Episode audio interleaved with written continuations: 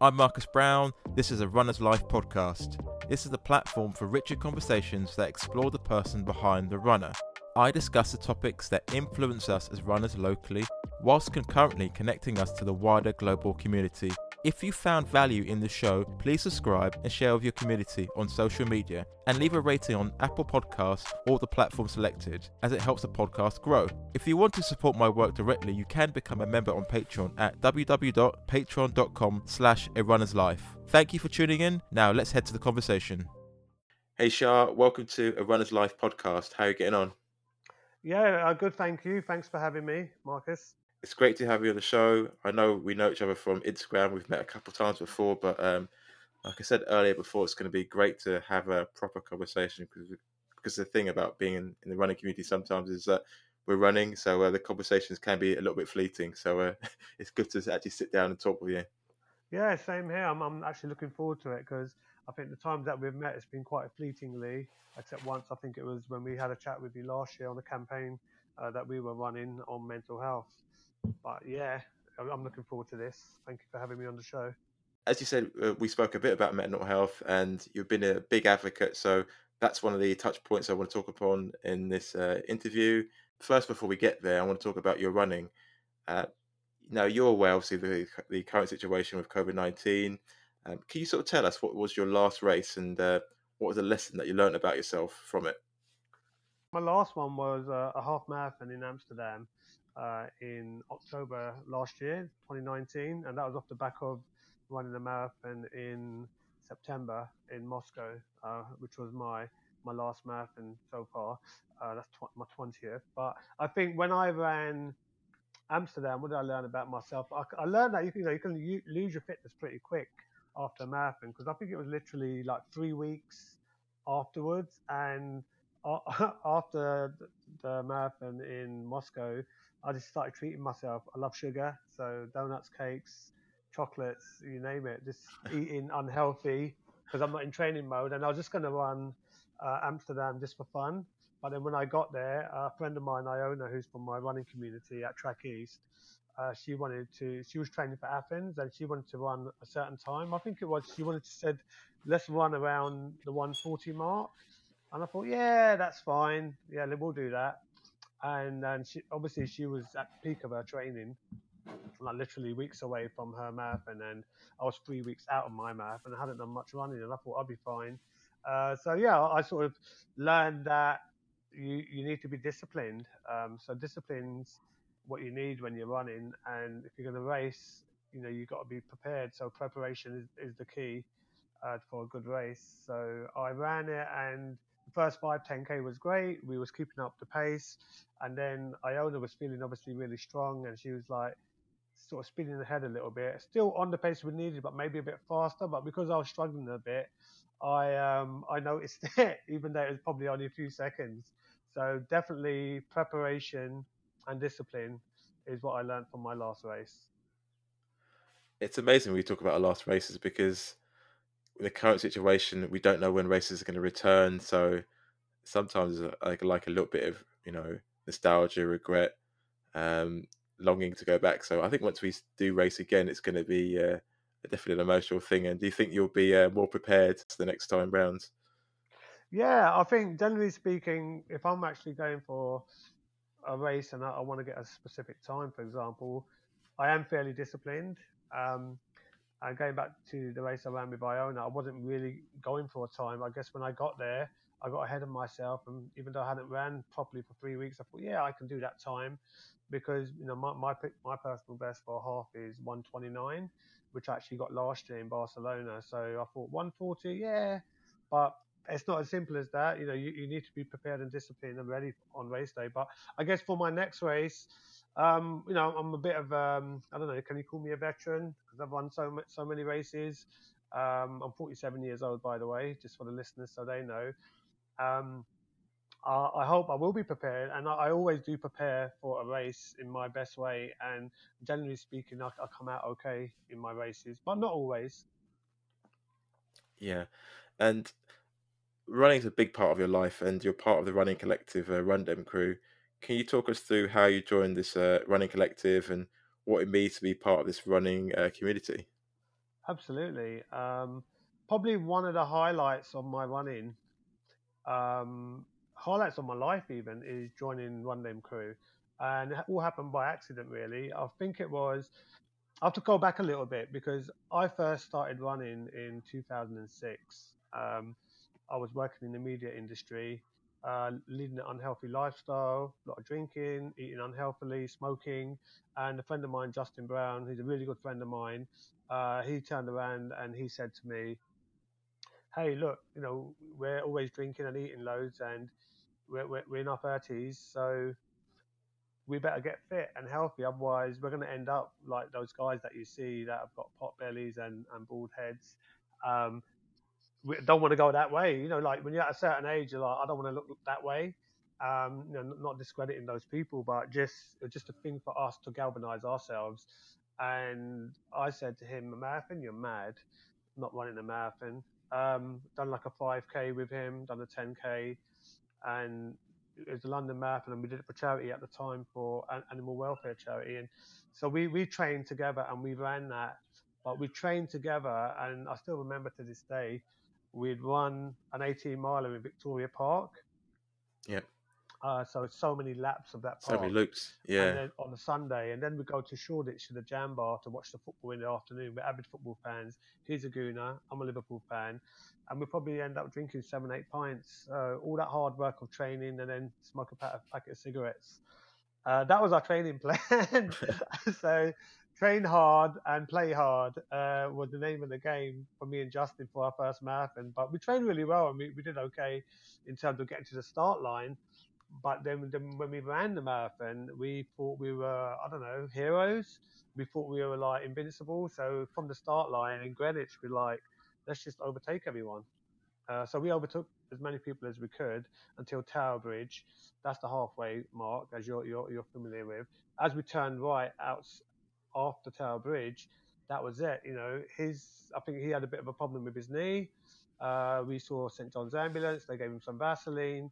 Then we sort of struggled to uh, Canary Wharf, which is around mile 18, and then from there I struggled because then I got an injury, and I think because we was running in and out of everybody on the curbs and just trying to get past everyone, Yeah. that was our undoing. Because in training you don't do that. You just run in a straight line, and you might go through a few people in Victoria Park on your long runs, but on race day, we was doing something that we our body wasn't used to, and yeah, we, we hobbled over the line at about just over four and a half hours, and three years later, did it again in Stockholm and done exactly the same thing.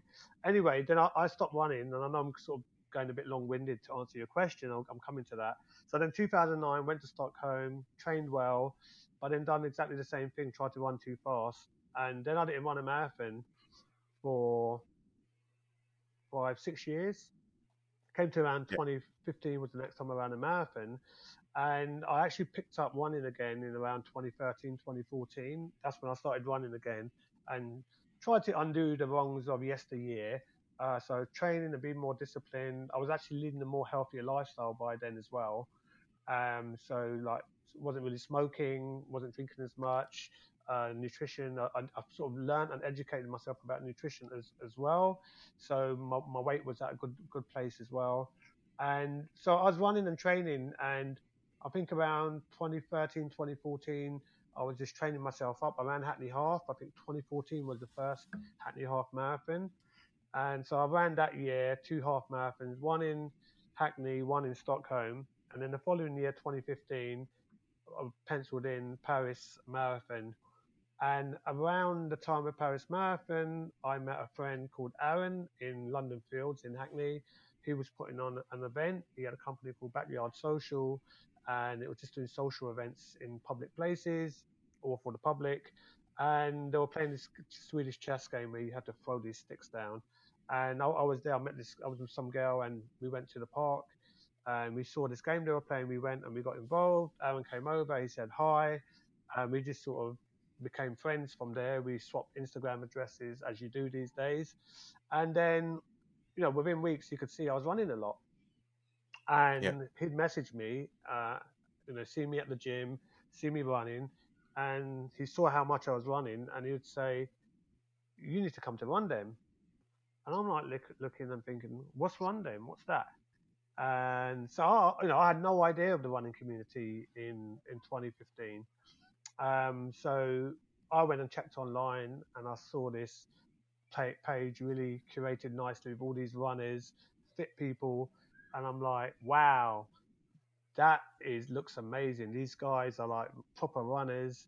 Um, how am I going to fit in there?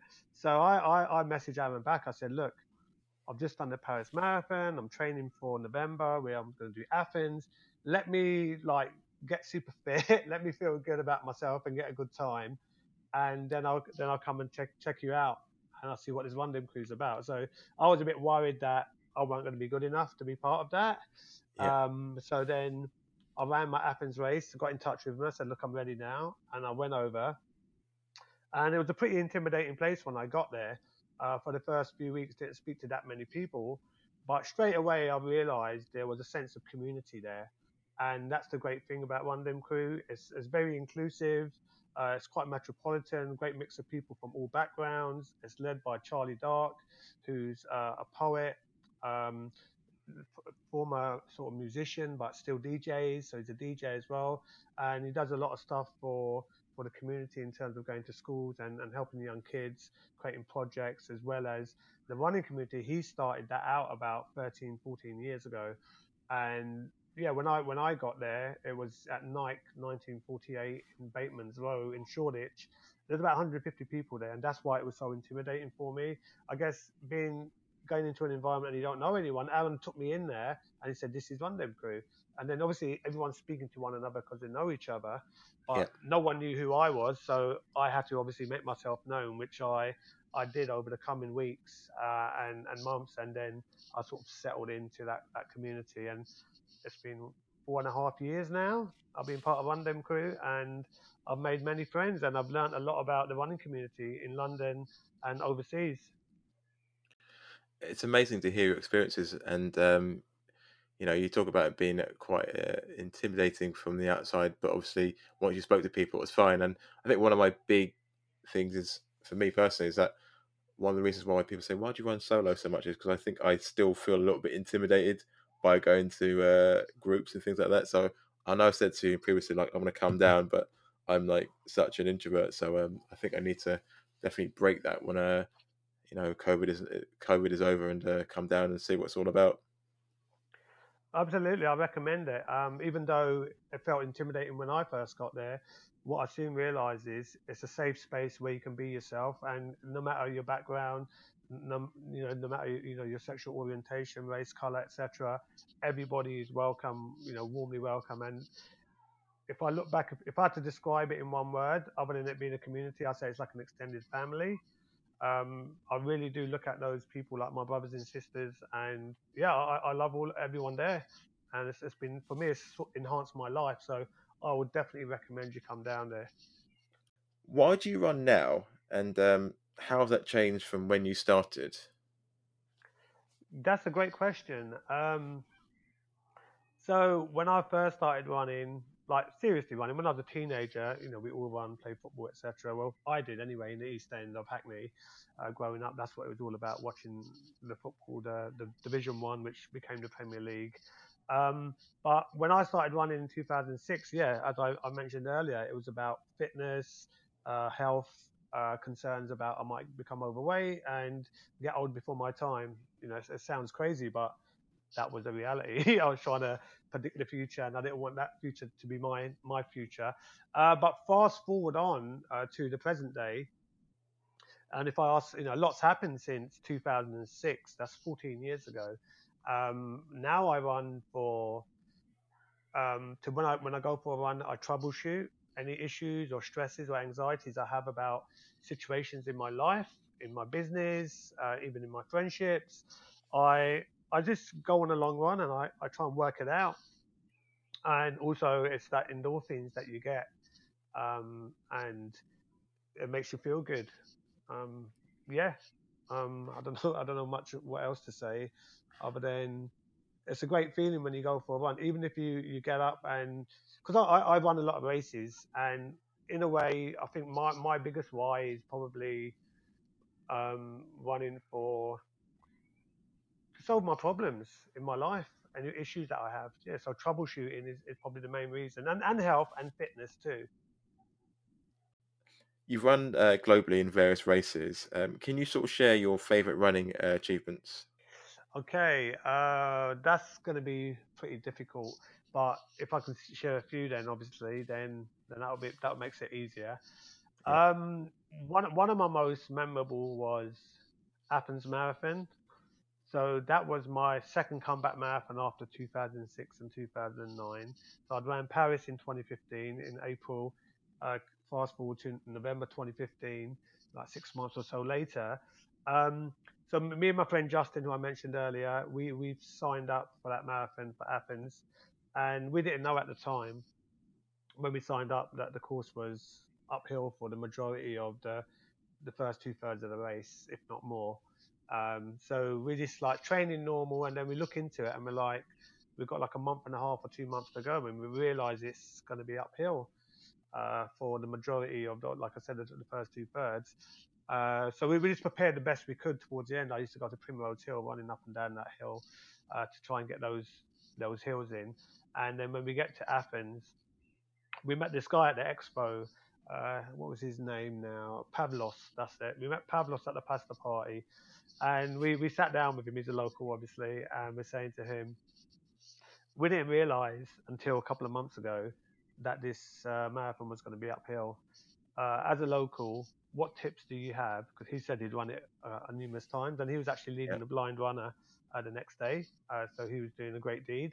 Uh, we asked him how how should we approach this marathon. I had no idea. I've run three marathons, and two of them I obviously ran all wrong, as I mentioned to you before.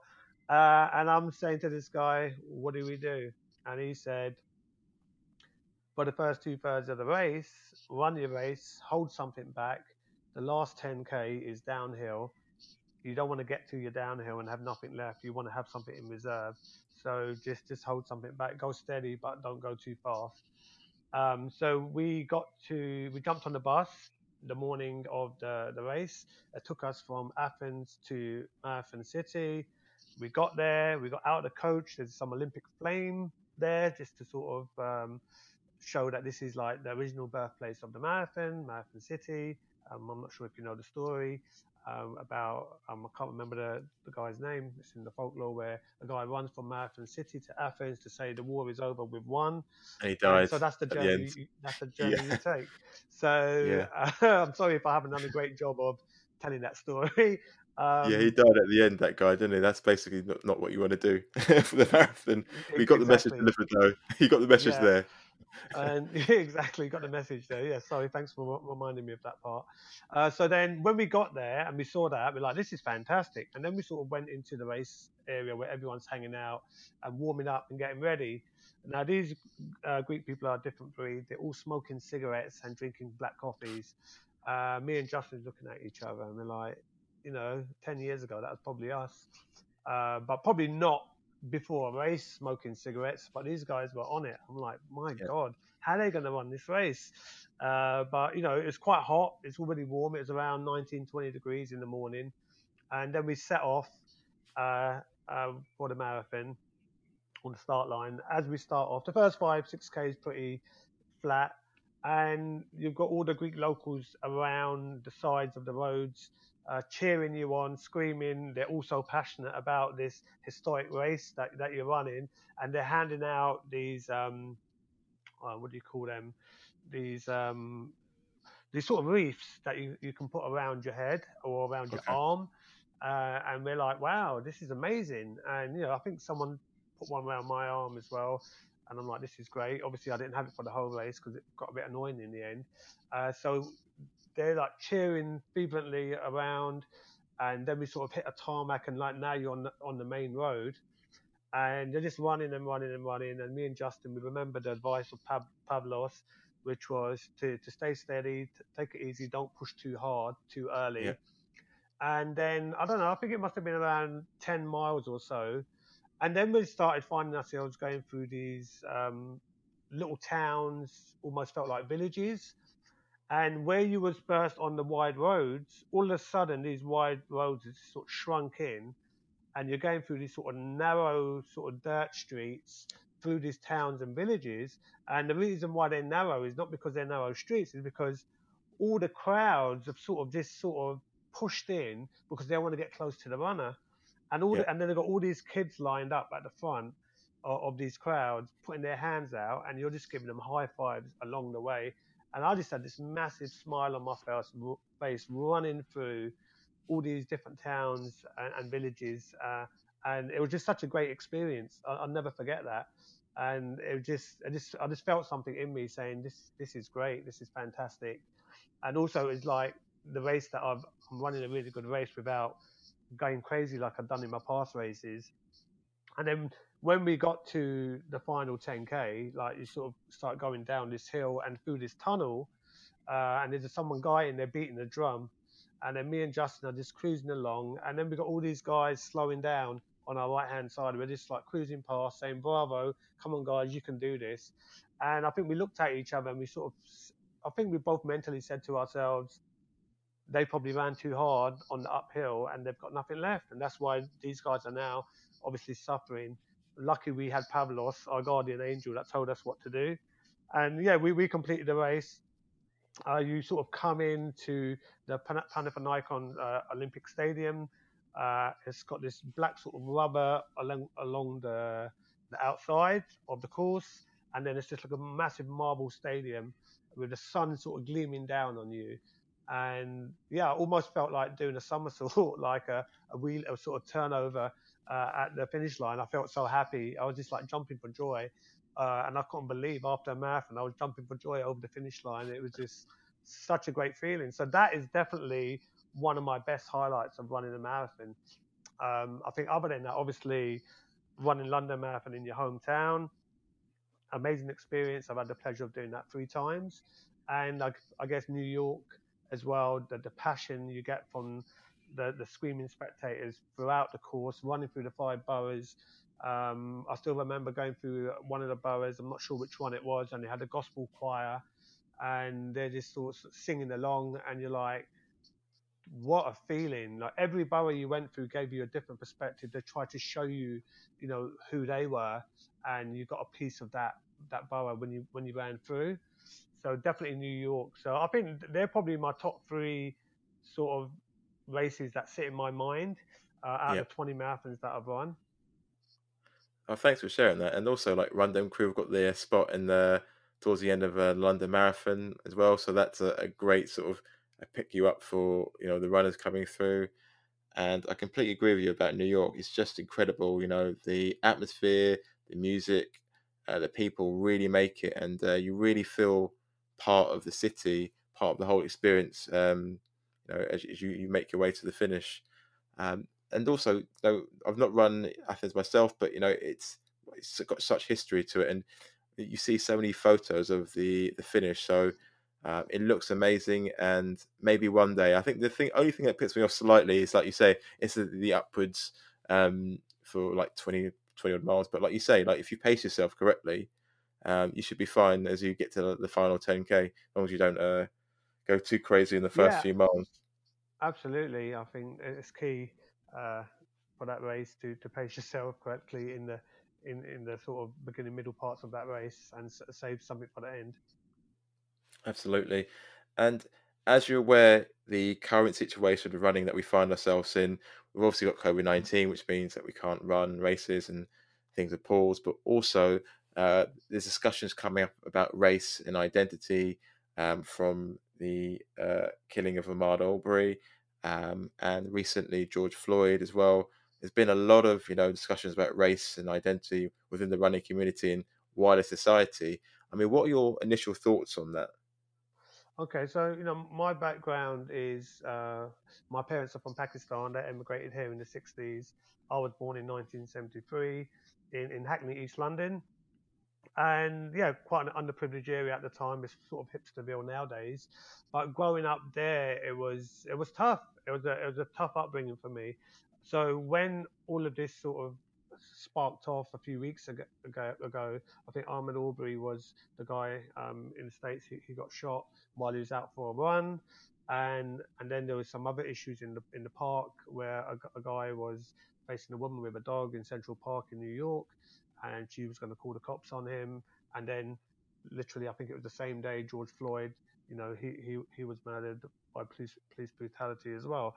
And I think for me, it was like first of all, it was like shock, horror, disappointment, anger, um, helplessness as well. It's like, what can I do? But then, you know, having some conversations with my friends over the weekend, uh, just gone, it was, it's sort of took me back to my childhood and what I went through.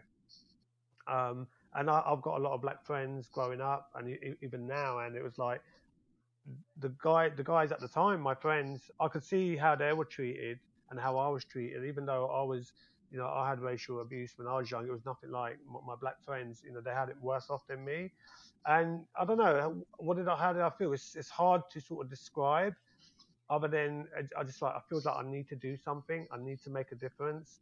And I think we're all, all part of the problem in society. We all live together on this planet and we can all do something to improve the situation.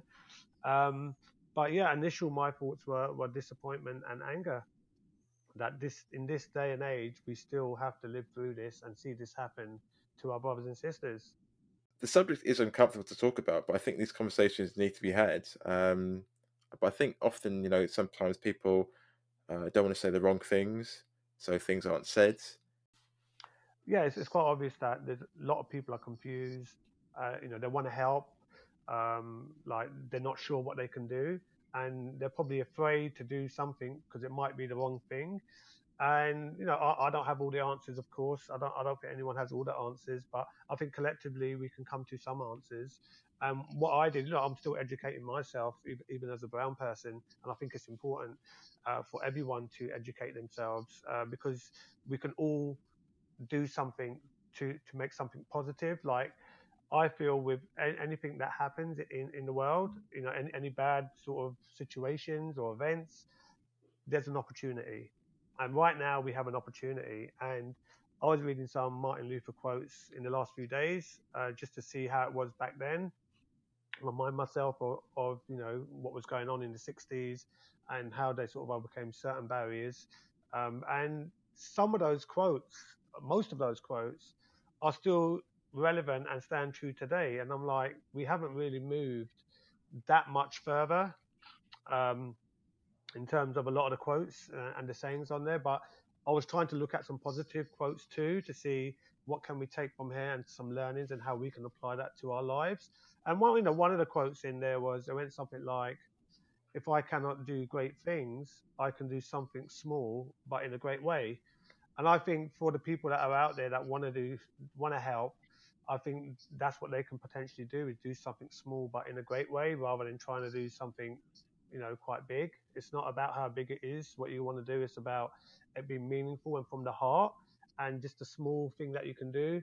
You know, introspection is a great thing to do. Look within yourself and within your circles of family, friends, colleagues.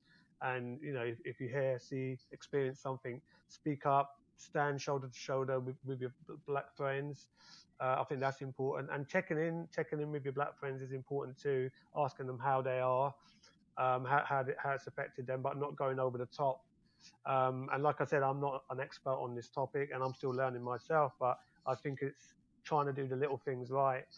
You know, can go a long way to sort of repairing some of this damage that we have had for a long time in society, and it's going to continue for a long time. But we can make a difference and start changing attitudes. And like you said, it's uh, starting from where we are, having those conversations with uh, those close to us, pulling people up on certain things, challenging our own biases. Um, but you know, this is wider than running, and uh, it's going to take a lot of work, really. So, um, but you know, these conversations need to happen. It's going to take some time. Absolutely, and I think we're fortunate enough uh, I'm fortunate enough to be in certain communities like Run Dem Crew, which is run by Charlie Dark, and, and you know he, he's a black member of society, and he, he's a very fair man, and, and he talks and he tries to support us in the community. You know, like I mentioned before, we're metropolitan at Run Dem Crew, and Charlie understands how to deal with these situations better than most people because he's obviously suffered himself throughout throughout his life. He's he's 50 year 50 years old this year, and we was on a Zoom call earlier actually, and it's housekeeping that we do on the Tuesday, normally in person in Brixton Street Gym in Brixton. Um, but we brought it online, and he still talks to the people, and you know he cares a lot, and he cares about how people are feeling. He tries to guide them the right way. You know what can you do, what you should do, and, and what you shouldn't do is just follow people blindly. Is his words. If you see people doing things online and you see it's positive, but you need to look at yourself and feel, do I actually agree with that? And if you do, great. But it's not about just following the herd. It's about doing something that you believe in and that can make a difference. And I think that's a key message uh, for everybody, including myself. You've spoken about Charlie being a you know a big influence. I mean, what's the biggest lessons that he's uh, taught you or you've learnt from him from the time that you spent with him? Okay, I, I think personally the biggest lessons I've learned from Charlie are about inclusivity. So obviously, I joined his community of Run Dem Crew, and it's an inclusive community. So anything I try to do in my life, I try to make it inclusive. Whether that, if I'm organising a run, try and make it inclusive. If I'm putting on an event, you know, with Be More You, for example, make it inclusive. Anything that I do, it's about being conscious of what you're doing and, and are you including everybody. And, and I think I think that's key. Uh, other things that I've learned from Charlie are to be yourself, be authentic, check in with people. If people, if you haven't seen people for a while, check in with them. And this is from a mental health perspective, in a sense as well, where some people in large groups sometimes they get uncomfortable. Things might not be going well in their life, so then they might just sort of disappear. And you need to check in with people that you, you normally see every week, and now you're not seeing them for like a couple of months. You need to check in to see how they are. Even like people that get injured on the running journey, I think once they get injured, they don't get to run every week, so they don't have that sort of feeling that you have running with your friends and, and your your community, and needing the need to check in with one another. So I think there's some of the key takeaways that I've learned from Charlie, and yeah, and I'm I am still learning every day. I'm still part of that community. There's some great lessons there, and uh, you're a big advocate for mental health online and in your line of work, which we'll get on to.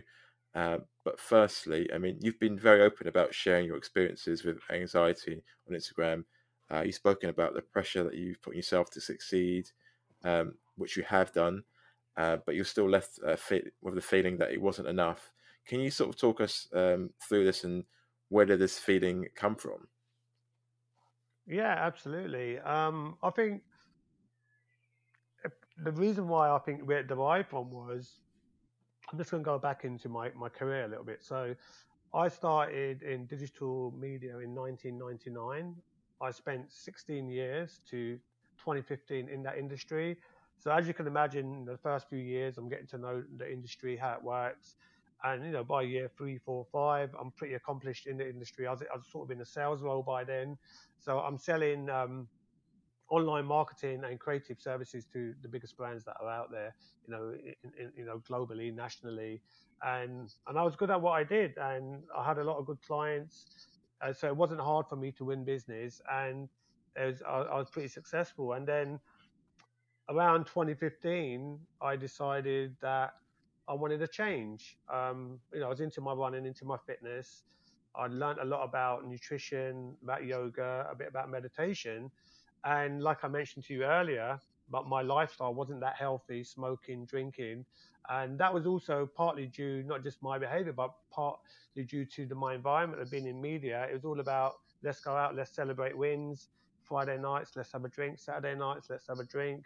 Um, so it's always a lot of drinking and, and enjoyment. And when I learned about health, living, leading a healthier lifestyle, uh, and I sort of reaped the benefits of that. And that was around 2009 is when I started on that journey because I left my existing company and started my own business in 2009 in digital media, and I had a bit more income, so I could afford to join the gym and have a PT and learn about nutrition and then explore like the other areas I mentioned, like meditation, for example, and yoga, etc. And so then I was on that journey for like four or five years and then I realized at a point, I'm like, all this time I've been selling to society a lifestyle which which is great. You know, I enjoyed my journey, but it's not necessarily what everybody needs. And do I want to define myself as that? Is that me? Is that my life? And I shook my head. I said, no, it's not. Um, I think I'm I'm done here. But what am I going to do next? And I thought, well, with the health and wellness, the stuff I've learned, and being in this sort of um, environment for the last six years through my gym and all the people I've met, I want to work in this area. I want to probably go back to the companies I've worked with in the past and show them there's a way to enhance that corporate lifestyle, culture, and environment. So I set up um, a company called Run Yoga Run with Aaron, a friend of mine, and then about a year later, I sort of switched that up to the wellness movement, and we sort of parted ways. And one of my first missions was to, you know, go back to my old company and show them what I'd learned. Uh, so I basically that, that's how that journey began in, in, into wellness, and I started that company up, and it's all about mental health, about nutrition, um, also physical activities, and, and meditation and recreational activities. So I went back and I planned a wellness week for them, and said, look, this is part of the reason why I did this was because of you know the lifestyle that I was leading, and also I just feel that organisations can do more for the well-being of their staff and you know we've done a great week of well-being for them, and, and it turned out fantastically well. And I just went on from there. But the problem I had was it wasn't all great. It wasn't all fantastic. It was I'd get a win, like a new client on board, and then I'm looking around, who's next? Who's next? Because I was used to winning lots of campaigns in my media days. I'm now like, how do I get more clients? But you know, maybe the company I worked with worked with before, now they work with me once. I was like, everyone doesn't know who I am. Everyone's not going to give me a chance. And I just started feeling anxiety, stress, because I was asking a lot from myself. So even though I was getting small wins with clients, I wasn't stopping to celebrate those moments and appreciating how far I'd come and where I was. Instead, I was like, what's next? What's next?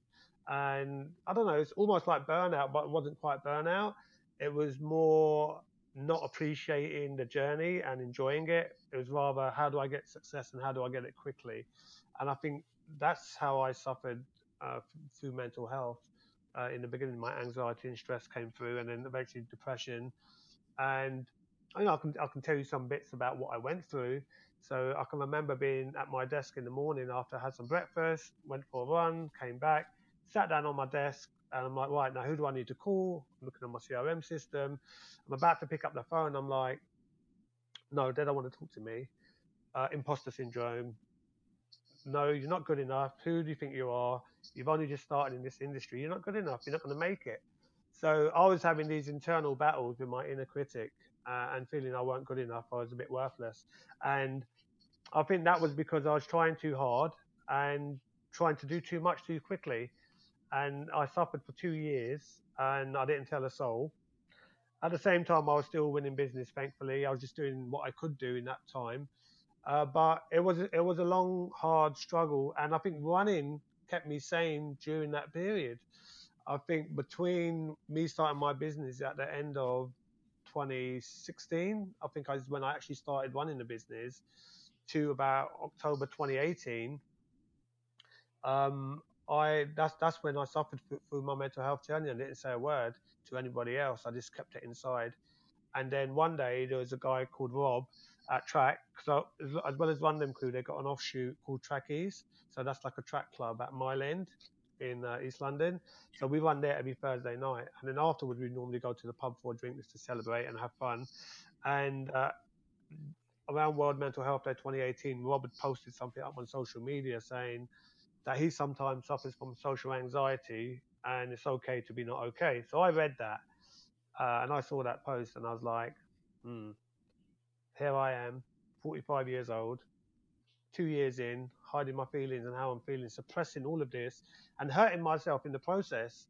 Where you got this young lad, he's out there telling the world how he's feeling. So I approached Rob and I said, hey, it's a great thing what you've done that you've shared that and you know you're helping to break that stigma down i've been going through this for the last two years and it's hurt like hell and if i'm going through this and this is you how many more people are, are there in our community are probably not talking about what they're going through, don't feel like they, they can talk about it or they don't feel comfortable. So that's how that was my, my mental health journey. And I don't know, I guess this is how Be More You was born as well from, from that point onwards after I had that conversation with Rob. I think that's a sort of great overview of like what's happened and you know, I think a lot of people can relate to that in terms of, you know, feeling that anxiety, but you know, wearing different masks for different situations to to get through what they need to get through in that point of life and that point of the day.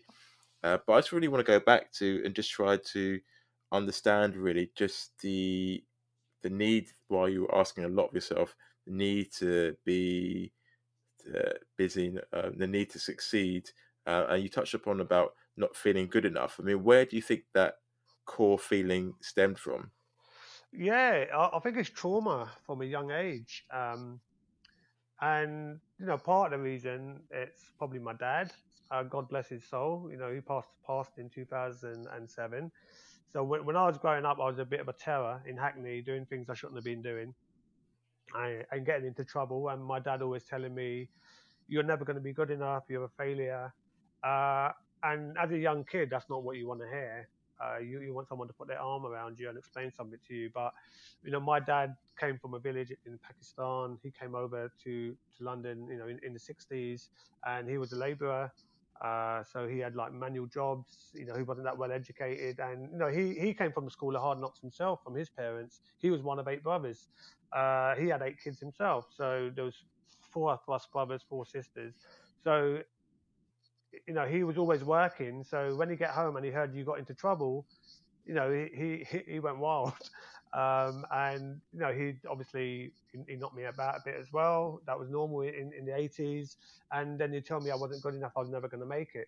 So I think that was sort of stuck in my head. I even had some issues at school and at college uh, before I eventually grew out of that sort of cycle. But I think it just stuck with me for a long time. And um, I think that's the where the innately I always want to do well and always want to succeed and always be great at what I do. And I think it was partly due to I wanted to prove my dad wrong and say, yeah, I could make it, and I did make it. Uh, thankfully, while he was still alive, around 2006, 2007, before he passed, I was doing pretty well in the media game, and he saw that, and you know he appreciated how far I'd come. So it wasn't. I'm not trying to blame my dad for everything, but that was definitely a catalyst to, and it's probably made made me the man I am today. And I wouldn't change it, you know, in any way. I'm happy the way it's progressed. But in life, you know, there's there's a byproduct to everything, and I guess the byproduct of my childhood and uh, upbringing in Hackney and my family sort of situation, who they were in London. Fast forward to where I am today, this is where I'm at, and this is this is how things work out sometimes in life. And nothing's nothing's a bed of roses and you talked about you know being successful in your career and that moment you had with your dad obviously you don't have to go into detail what what was said and what happened but do you feel that it could, of brought you closure when you could turn around to him go look dad I'm, I am a success. Did you feel that you were enough at that point or did it sort of just still continue into other areas? Did you actually believe it? Yeah um well first of all i didn't say to my dad i'm a success um i think he he could see that and my mum told me after my dad passed, he, he, she said to me, "Yeah, I mean, obviously not in the way you don't go, oh, hey, look at me, I'm a success." But I mean, in terms of just like the stuff that you were doing, in terms of the business, things like that. Yeah, um, I think, yeah, I think he appreciated it. He did appreciate it. He did tell me that I was doing well, you know, in, in the latter days of his life, in the, in the last few years. Um, but obviously, I always thought I wasn't good enough because he told me that for a long time.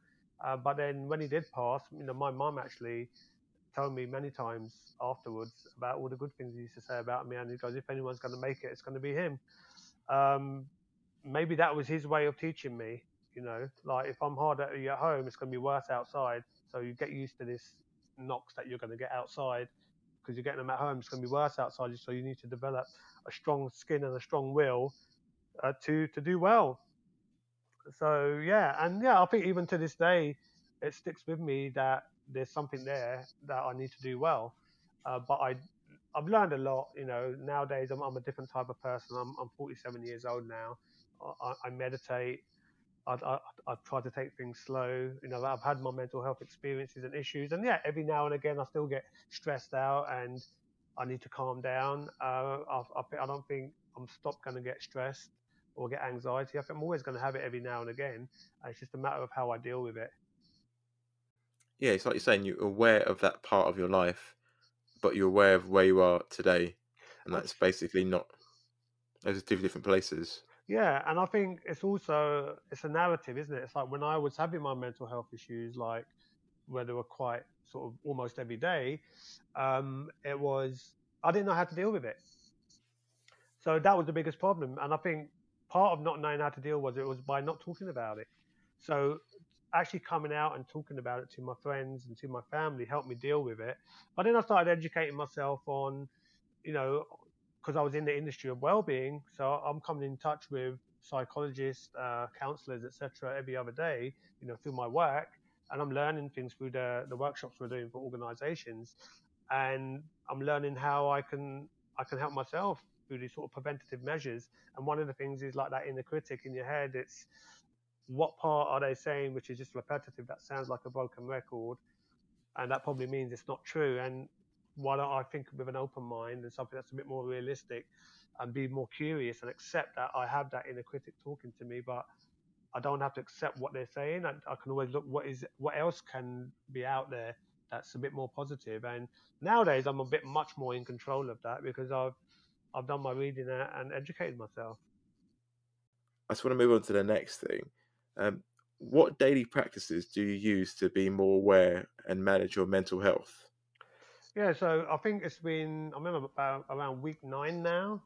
Um, so I've practiced meditation before, like in sort of a bit here and a bit there. Uh, but I've been regular on the mindfulness for like eight, nine weeks now. Uh, so I try and practice a minimum of 20 to 30 minutes a day. So I was reading this journal recently and it said by practicing mindfulness for an average of 20 to 30 uh, minutes a day, it can significantly reduce your anxiety, stress, and depression scores. And I was like, aha, well, you know, especially being in this sort of COVID 19 situation, which was like probably about a month in when I started this meditation on the 5th of April. I still remember the date. Um, I was like, okay, let me give this a shot because I'm, I'm getting a bit of anxiety and stress here because business had fallen off a cliff when COVID 19 struck in around mid March. Um, so I was feeling a bit stressed and uncertain about my future, you know, my, my work. And so I, I, I just picked it up from there and I found that 30 minutes, 20 minutes in the morning sets me up really well for the day. And then throughout the day, if I feel that anxiety coming back on, I can have another hit of it, like do another two minutes here or another five minutes there. Sometime before an before an important meeting on the phone, I might do a ten minutes just to get myself into that space, so I'm ready and present in that moment for that meeting. So that's one of the things that I do. Um, the second thing that I do is I do a, a gratitude uh, jar. So basically, what that is, I just get an empty jar. Uh, every day, I write three things down on a scrap of paper uh, what I I'm grateful for that has happened that day. Whether that's that sun shining in my face, I've had a really nice lunch that I've cooked for myself, or I've enjoyed a nice walk outside with my mum, you know, in in the sunshine. I write it down and I write the date down next to it. So then when I am having that bad day, I can just reach into that jar and pull out one or two of those notes and remind myself of all the things that I've got great got to be grateful for. And I think there's something to be said about having an attitude for gratitude as well and actually speaking what you're grateful for. So, for example, I'm grateful for being on this podcast with you today. Uh, to share my story, and even with my friends, like who I appreciate, I appreciate my friends. I will tell them that I appreciate them, and I think just living by that and having that attitude really can enhance your your mental well-being. You've touched on some really great points there about the language that you use being so important. And I really like the physical act of writing the notes down and put them in, in into a jar because in this techni- this uh, digital world, you know, you can write something on a, on a note, but it's not really the same as physically writing it and actually having to place it somewhere, then actually picking it up and looking at it again. So I think that's a, an amazing thing. And for me, I don't know if you find this as well. Like if you prime your mind for gratitude or that kind of thing, you end up looking for it during the day. look for things to be grateful for. Whereas if the other way you look for things that could go wrong, you will find things that go wrong. Absolutely, I fully agree. Like like I mentioned, you know, it's, it's about having the attitude for gratitude. So when you have that, yeah, you're definitely looking out for the good things and you're making those mental notes. And then, yeah, I, I, I, I'm ready in the evening to write down my, my three things. Okay, so thank you for sharing your um, some of the practice that you do daily. Uh, but for people that are struggling um, currently, um, what sort of advice can you, what sort of tips can we go through to improve one's mental health and uh, just to help improve uh, the listener's mood as required? Yeah, I think each of us has a toolbox uh, that we can sort of reach into, and and in that toolbox we can do the things that we enjoy. Um, before, yeah, so for example, when I when I look at the things that I enjoy or what I'm curious about and, and what I'm good at, so I like to go for a walk. I like to go running, which I can't at the moment because I'm injured. Uh, maybe go for a cycle, um, cook myself a healthy meal, listen to some nice music, FaceTime a friend or family member. So I think it's looking at the things that you enjoy that give you something and knowing what those things are. And then there's things that you might be curious about, something you want to try that you haven't tried before you know, so it's about reaching in to what, what you already know that you enjoy and then trying new things to see what's going to work for you. And, you know, some of that could be like that meditation, that gratitude uh, exercise, which I mentioned earlier. There's, there's so many things that you can do. And I think for each person, it's individual. It's not necessarily what's going to work for me is going to work for you or the next person. But because there's so much that we can do, there's definitely something out there for, for each person. It's just a matter of finding out what that is, and it's probably closer to you than you think it is. You just got to tap into it. I guess if I'm a bit more specific, in this current situation, there's a lot of uncertainty, and us as humans want certainty. So if you're looking at, for example, in races, there's a lot of anxiety about will my race happen this year? When can I start training? When can I start preparing for it? Um, how do you?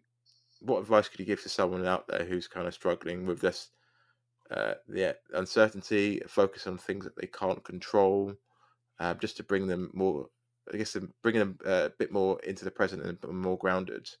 Yeah, so there's a couple of things, and I, I think, like you mentioned, there's things that we can control, and then there's things that we can't control.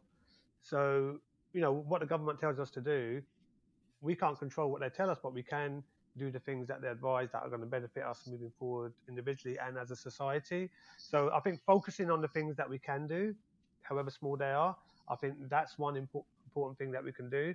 And I think it's about looking at the bigger picture, uh, knowing that racing and running is not happening, but there's a reason for that, and it's for everyone to protect everyone. And when it's safe to do so, we'll be able to do that. But there's something that's much more important right now. That's the health of the nation and, and, and the people. So I think that's one thing to look at. And I think it's also, there's something uh, that I'd like to share with you actually. So I read a lot on positive psychology. And there's this really creative and influential psychologist, and his name is Dr. Martin Seligman. He's from the States, from Pennsylvania. So he's like a co-creator of the positive psychology movement, uh, along with Christopher Peterson. So I advise people to, to look that up on, online if you want to learn more about this topic. And he says in order to be authentically happy and to have good well-being there's five core elements that you need to have in your life and you need to try and work on those. So the acronym is perma p-e-r-m-a the p is basically positive emotions. So doing the things that give you positive emotions that give you excitement and joy. So what, what are those things that make help you lead a pleasant life? So doing those things, and then moving on to the E, it's about engagement. So being engaged in the things that you do. So for example, if I go out for a long run, I'll get lost, you know, in the moment. I'll be at one with the music. I'm just in that zone. So that's what I really enjoy. For somebody else, it, it might be playing that musical instrument. They sort of get lost in that. For someone else, it might be playing with their kids and so on and so forth. Uh, and then the R is about relationships. So having positive relationships with people, building on those relationships and, and constantly revisiting those relationships and, and strengthening those. Um, so I think that's important too. Uh, and then that, that, the next letter is M for meaning. So in your life, having a purpose, having a meaning, but this is something greater than the self. So it's not about you; it's about how can I serve others. Uh, and again, that could be you know your local community. That could be a humanitarian cause. It, it could be your work, depending on what type of line of work you're in. Uh, and again, it could be serving an elderly member of the family or your kids. So it's about having that that purpose. And for some people, it could be religion, spirituality. You know, there's so much more out there. And then finally, it's about the A. And the A is about having a sense of accomplishment, achievement for, for the sake of that. So doing the things that you're good at uh, and having a mastery and a competency at something that makes you feel good within yourself. So all of those things can be achieved uh, by all of us. You know, there's no reason why we can't apply that PERMA model to our life.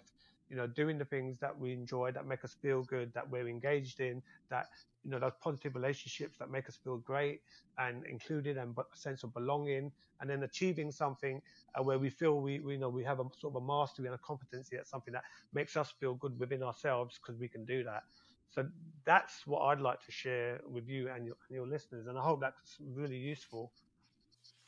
Yeah, definitely. I think it gives people structure um, and gives people a sense of things that they can control and look for uh, to create those feelings and to create that just that kind of sense of wellness. Really, I think that's important because it comes from the inside uh, before you see it, uh, you know, in other forms. So, and also, I'm just thinking about um, something in terms of look there's come there's things there you know which we can do for ourselves but then there's obviously things that we can do for other people.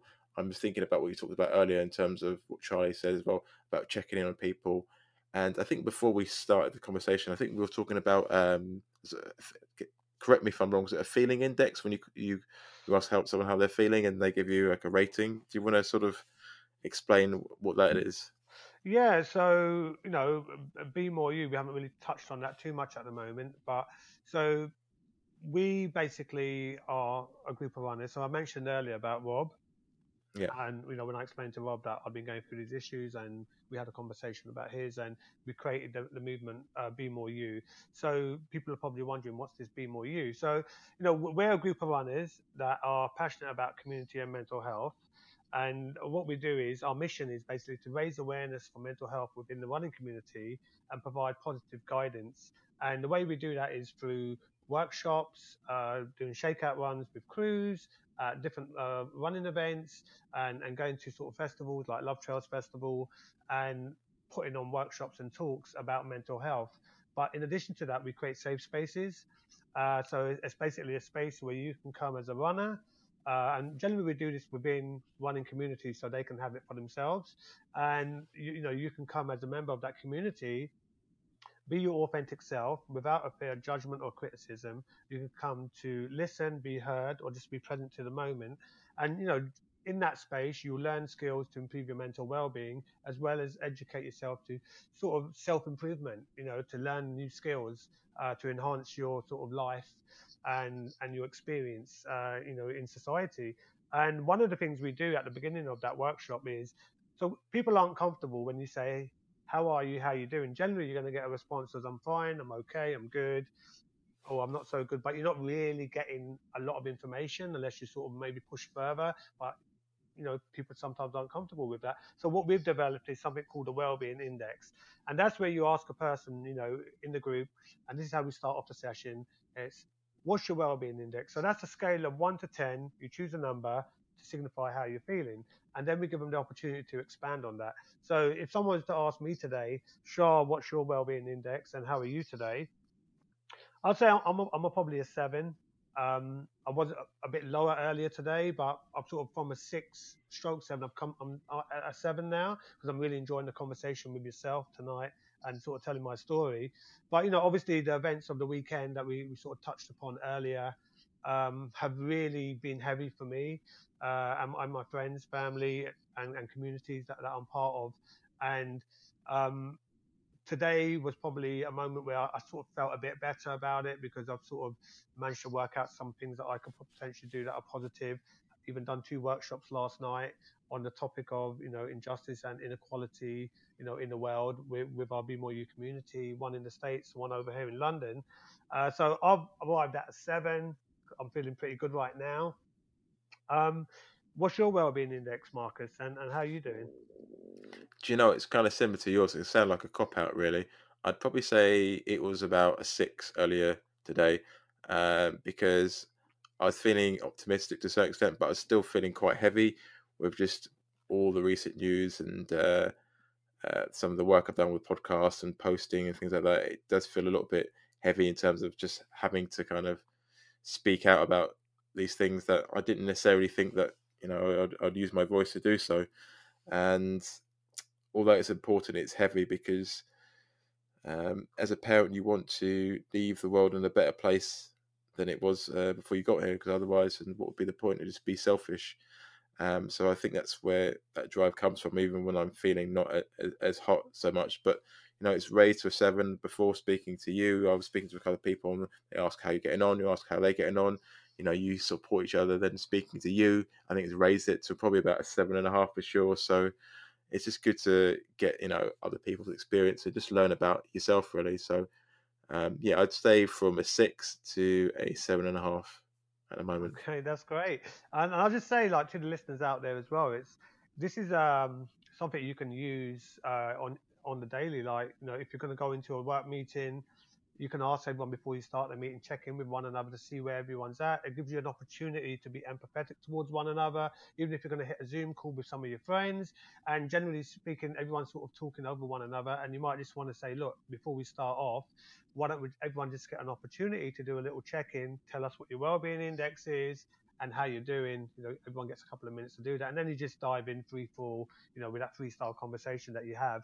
Uh, and I think it can be really helpful and and maybe shine a light on some of the, the more quiet people in the group that are, are joining these chats or meetings, you know, at work, etc. So that that's my little one, another tip that I'll give today. I think it's a great piece of advice because, like you say, when you ask someone how you, how are you, and they say I'm good, I'm fine, you know that doesn't really tell you anything. And having a rating system, you know, from zero to ten, you know, you get a better scale. If I tell you I'm a two, then you know it's not great, and that could still be fine or I could still say I'm fine at a six. Do you know what I mean? So I think having that and going through that and is is a much better way to um, make people feel heard and uh, just acknowledged, really, which I think we we all need to be honest, because we're humans and we need to connect with each other. Yeah, and if you think about it, if you was, for example, on a Zoom call or in one of our workshops, and someone hit on there were two, you know, you you probably be a bit concerned. Like that's pretty low and mm. maybe not during the call you don't want to sort of put the heat on them you you know maybe after that call you might want to check in with them to say hey you know i heard you was the two today. Is there anything i can do? Do you want to have a talk? So these are the things we can do. And you know this is one of the things i learned like i said from charlie. It's about checking in with people. You know you might know someone's injured for example or if someone's saying there were two you know you, you need to be empathetic you need to check in with people you just don't know uh, what people are going through. And you know, if you get a message from someone, they're going, "How are you?" It's quite a nice sort of, it's a nice feeling as well, and you sort of, you know, answer and ask them back as well. So it's definitely a two way street. Yeah, I agree. You've mentioned the work that you've done with uh, Be More You. Um, now, you, there's obviously work happening in the uh, uh, running community in terms of promoting mental health, but what extra work do you think needs to be done to better promote mental health awareness and just reduce the general stigma within the running community? Um, I think um, you know there's a lot of work that can be done, and you know first of all I say I'm not an expert on mental health. Obviously I've had my lived experience. I sort of work in the field, um, but I think you know if somebody asked me what I would do, like you're, you're, you're asking me now, I you know, I'll have to think about that. But you know, our mission at Be More You is, you know, our ultimate mission is to ensure that you know the running community, every running community worldwide, every runner has access to, you know, some advice or support for mental well-being, um, and that's the idea. How do we do that? And obviously, my background is also working in wellness through my company. Um, and when I when I went through my mental health issue, I sort of within the running communities when I came out with it, and I was like, if I'm going to make a difference in society with this, I'll probably do it in the running community because it's more niche. I know people. I've been in this community for a while, and it's easier to do that. And I think definitely each runner needs to have access to the right advice for how to be, you know, live a more positive life for their mental well-being and, and getting that support that they might need. Especially in London and the UK, there are options out there, but a lot of people don't know about those options. You know, you got things like Mind Health Charity, um, sorry, Mind Mental Health Charity, and you've got Calm as well. Um, and then obviously you've got Be More You, which we actually go around and do the rounds. And, you know, we're just like um, a social project. We don't, you know, we're not a charity as such or anything. We just do it from our heart. And there's about 12 of us at the moment that sort of run this project. Um, we're doing it because we care and we want to make a difference. And we're just trying to reach as many people as we can.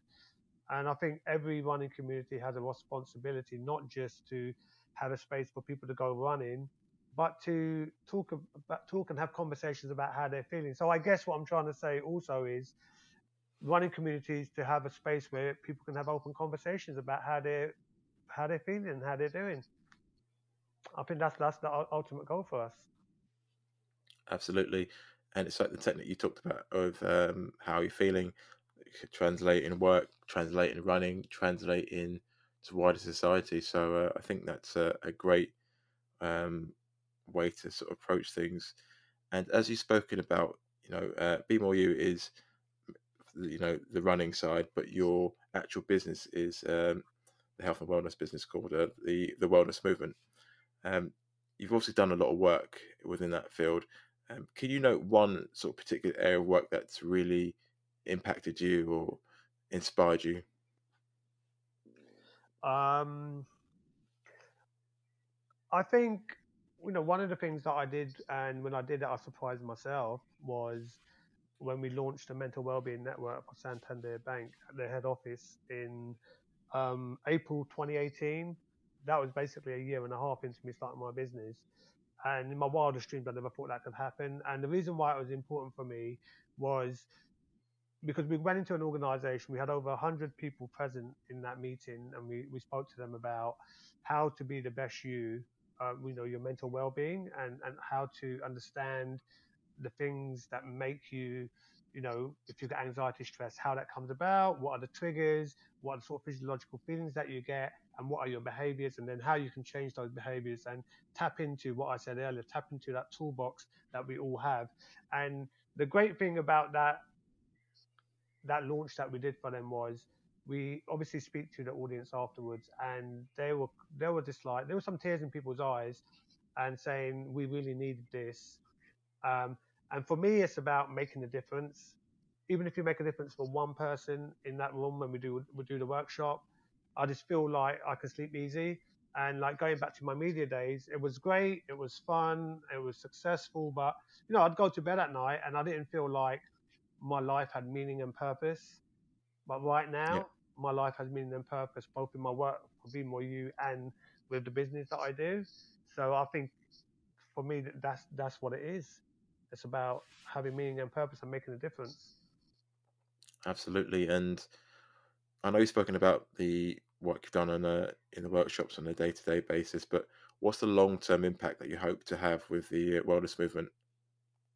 Um, I think I might have mentioned it earlier, you know, earlier in the conversation, where the long-term impact is about, you know, enhancing the corporate lifestyle, culture, and environment within organizations, try to humanize the workplace so that when people turn up to work, they don't sort of go through, go into work with a mask on and like, right, I'm here now and this is who I am. Because as humans, we need to, people talk about life, life work balance. I think it needs to be more life work integration because in both aspects at work and at home we're interacting with people so we need to find a way to interact or we or we're interacting with our screens so we do that at home and we do that at work so there's um, there's tasks that we have to do at home and there's tasks that we have to do at work so i don't think it's about a balance like how do we integrate it how can we just be that person and i think right now with covid-19 we have that because people a lot of people are working from home now and then they have that not work work life balance, but that integration. But of course, we've got to be a bit cautious with that. You know what I'm saying here because it's not. I'm not saying you should do both things simultaneously. What I'm saying is you should be allowed to be your authentic self.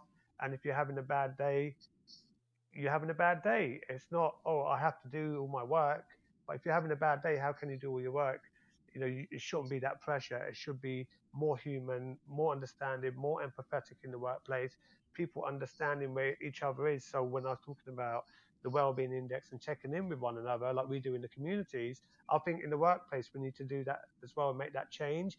And that's what I'm trying to to deliver uh, in the workplaces as well, because I'm actually leading workshops myself now. I've been in the industry for three and a half years. I've learned a lot, and I'm still learning every day and I'm trying to make that change myself by delivering workshops similar to the ones we do with the safe spaces that Be More You, so, so that colleagues can sit around the table or online on Zoom and talk about how they're feeling without that fear of judgment, criticism, or you know, it's, it's, it's all confidential. No one's going to use that information. And I think that's what the problem's been in the workplace in the past, and it still is to this day. A lot of stigma. If I talk about how I actually feel, what I'm going through, you know, maybe I'll be the scapegoat tomorrow if, if they're going to they're going to lose some people in this in this organization, and so we're trying to change some attitudes there. Absolutely, yeah. You said there's obviously a lot of work to do uh, pre COVID nineteen in terms of just the way work culture was, but even now, when you think about how it's changed and people are being forced to work from home, whereas that might not have been the traditional view of you know previous generations it might like it might be seen as you're being lazy or you know weren't giving much effort. Well, actually, people are giving more, if the same, but if not more, actually, from working from home. I, I believe. Um, but I guess one of the long term impacts potentially is just how people deal with the I won't say loneliness because we're still connected digitally, but we're not connected. And um, and I imagine that's probably a challenge that you're kind of uh, navigating through now in terms of like how you deliver that for your clients and and their staff. I mean, what's your sort of thoughts on how we navigate the future workplace? Okay, that, that that's uh, quite a big question to ask me. Um, the future, because obviously we're still learning like where this sort of situation's taking us, um, and you know I don't have all the answers. I'll, I'll make that clear right now, but I think from a personal perspective of what I'd like to see is I'd like to see um, just more emphasis on being human at work um, and what would a workplace look like, what I'd like it to look like. I'd like it to be accepting that you know people have a life outside work, and sometimes they might need to attend to that life um, while they're at work. So they, they might need to leave and, and not not want to feel like they they have to just stick the whole day out when in their mind is that problem at home. Um, and I think it's about you know companies being more educated in terms of providing the necessary spaces for people to have these open conversations about mental health. And don't get me wrong, a lot of work has been done, great work by, by charities, by organizations, by local government to sort of improve on the mental health. A lot more needs to be done, as we mentioned earlier in the conversation.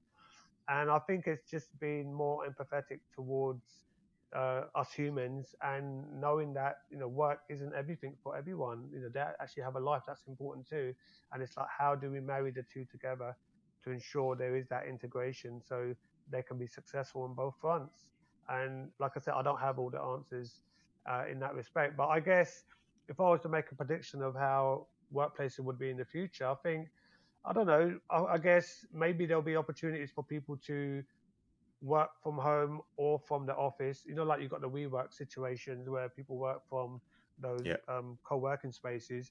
Maybe there'll be offices which are like co-working spaces. So if you've got 10,000 employees, maybe you've got 2,000 in, in one office. Um, it might be certain people go to that office on certain days and others go on on certain days, and then otherwise you're working from home.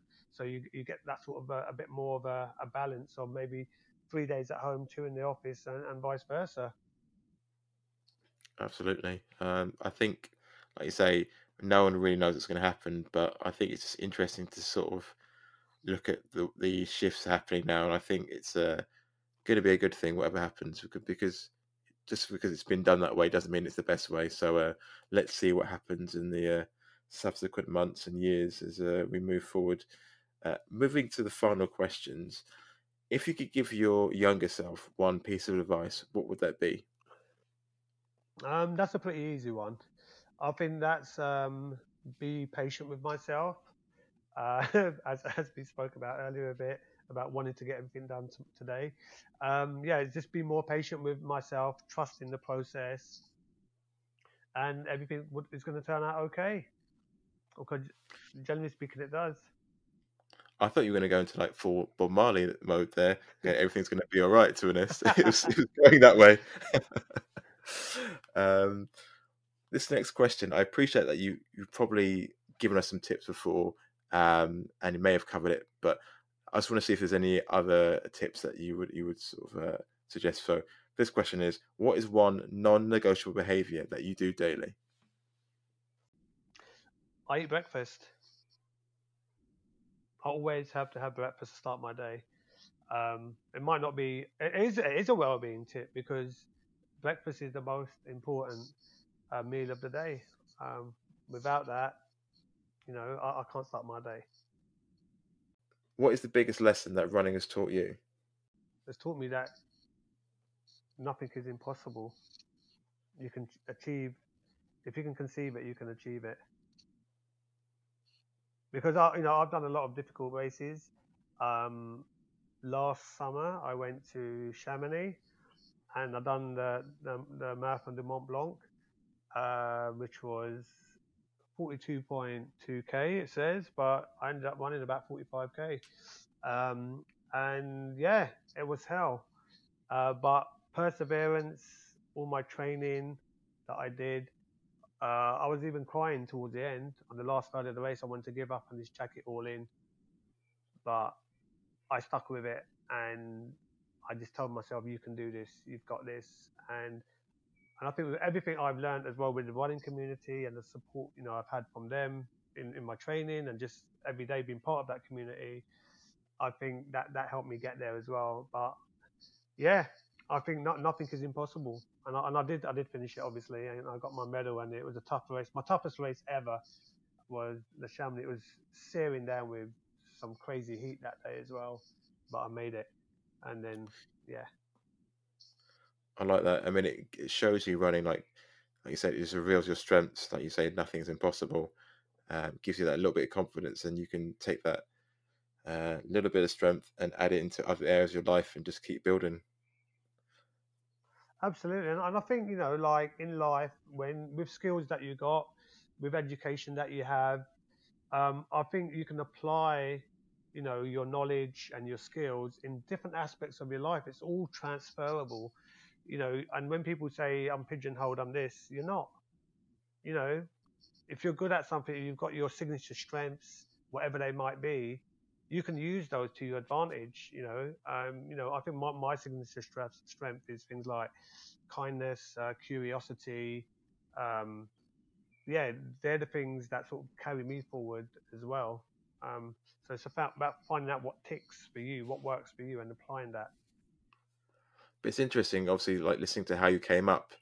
Um, you know, you had a bit of a challenging life as well, but it, you've turned that around and to actually be so just just want to help other people and i think you know yeah. it's interesting how other people can do that from challenging childhoods as well sorry no i was just going to say one one of the best things that you can do is um is to be selfish and the way to do that is by serving others because the reward you get from that you know it's you can't you, you can't count it it's just it's that feeling it's that feeling you get from helping others and that's why I do it.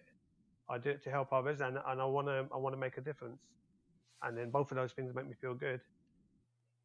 Absolutely, it's been a great conversation. We've spoken about a little bit about running, but just more so about life. And uh, this is what I was hoping the conversation would be like. So, Sha, it's been great talking to you. And the final question: Where can people uh, follow your journey online and find out more about your business and the running community that you set up?